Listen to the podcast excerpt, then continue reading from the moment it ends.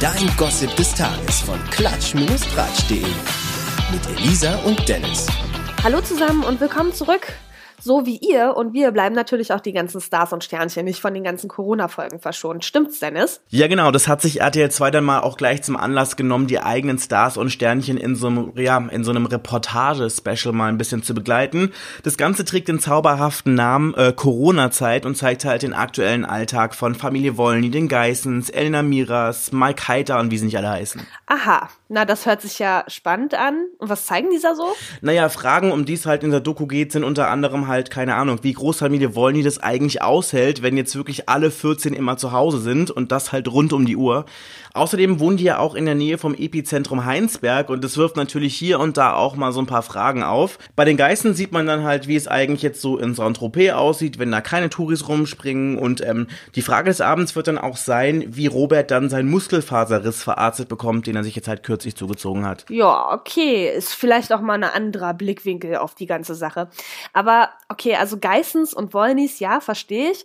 Aber was haben denn Elena Miras und Mike Heiter in dieser Pseudodoku verloren? Ja, bei den beiden hat sich das dann wahrscheinlich geradezu angeboten, weil da gibt's Überraschung mal wieder äh, Familiendrama. Diesmal mal ein bisschen anders wie sonst. Und zwar Elena und ihre Tochter Eileen, die befinden sich gerade nämlich getrennt von Mike in der Schweiz. Elena und die Kleine waren offensichtlich kurz vor der Schließung der Grenzen dann halt noch drüben Verwandtschaft besuchen in der Schweiz. Ja, und jetzt sitzen sie da halt fest, getrennt von Papa äh, Mike und müssen halt gucken, wie die da jetzt halt klarkommen. Drama. Naja, alle notwendigen Details rund um diesen Alltag von den ähm, Stars und Sternchen in der Corona-Krise äh, erfahrt ihr dann in der Reportage Corona-Zeit, wie RTL 2 Stars jetzt leben, die am Donnerstag, den 2. April ab 21.15 Uhr zu sehen ist.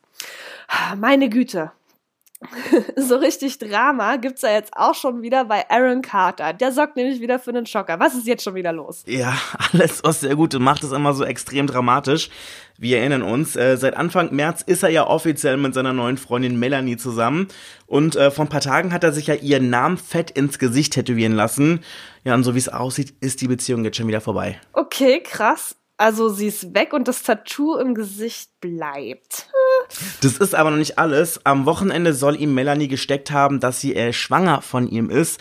Aaron wollte das aber nicht so ganz glauben und es kam dann zum Streit. Die Situation ist eskaliert und Melanie soll Aaron dann angegriffen und ihn blutig gekratzt haben.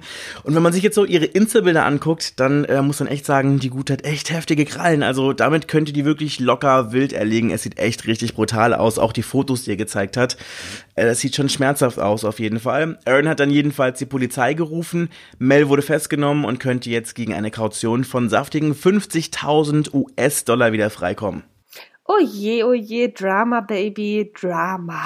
Ja, ich glaube, um ehrlich zu sein, der Drops ist erstmal gelutscht. In dem Interview meinte Aaron zur aktuellen Situation.